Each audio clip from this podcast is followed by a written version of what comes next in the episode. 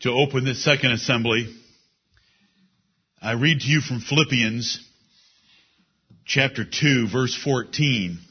Do all things without murmurings and disputings, that ye may be blameless and harmless, the sons of God, without rebuke, in the midst of a crooked and perverse nation, among whom ye shine as lights in the world, holding forth the word of life, that I may rejoice in the day of Christ, that I have not run in vain, neither labored in vain.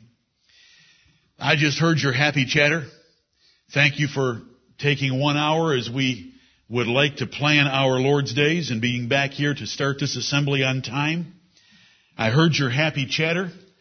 I hope that it pleases the Father as much as it pleases me and I hope pleases each of you to hear a happy family because our Father has said, do all things without murmurings and disputings. Amen. There shouldn't be any whining. There should not be any complaining, fighting, striving, debating among our members. We are the family of God and we want to be a church that's full of peace and unity because that's the kind of family He wants. Amen.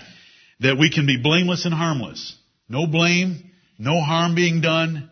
The sons of God in the midst of the crooked nation in which we live. That we can look like lights in the world and that we will hold forth the word of life. And we hold it forth by our conduct, not our printing presses, nor our speech, but our conduct.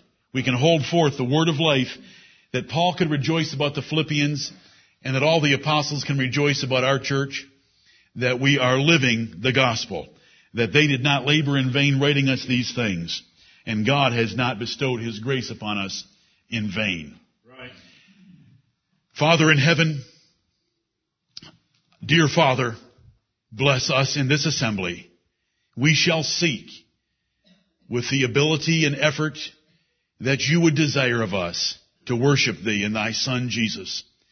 Grant us thy spirit to direct us into the truth of the gospel of our salvation, our adoption as your children, and may we be those faithful children not only in this hour, but as we leave this place and go out of it, that we will be faithful.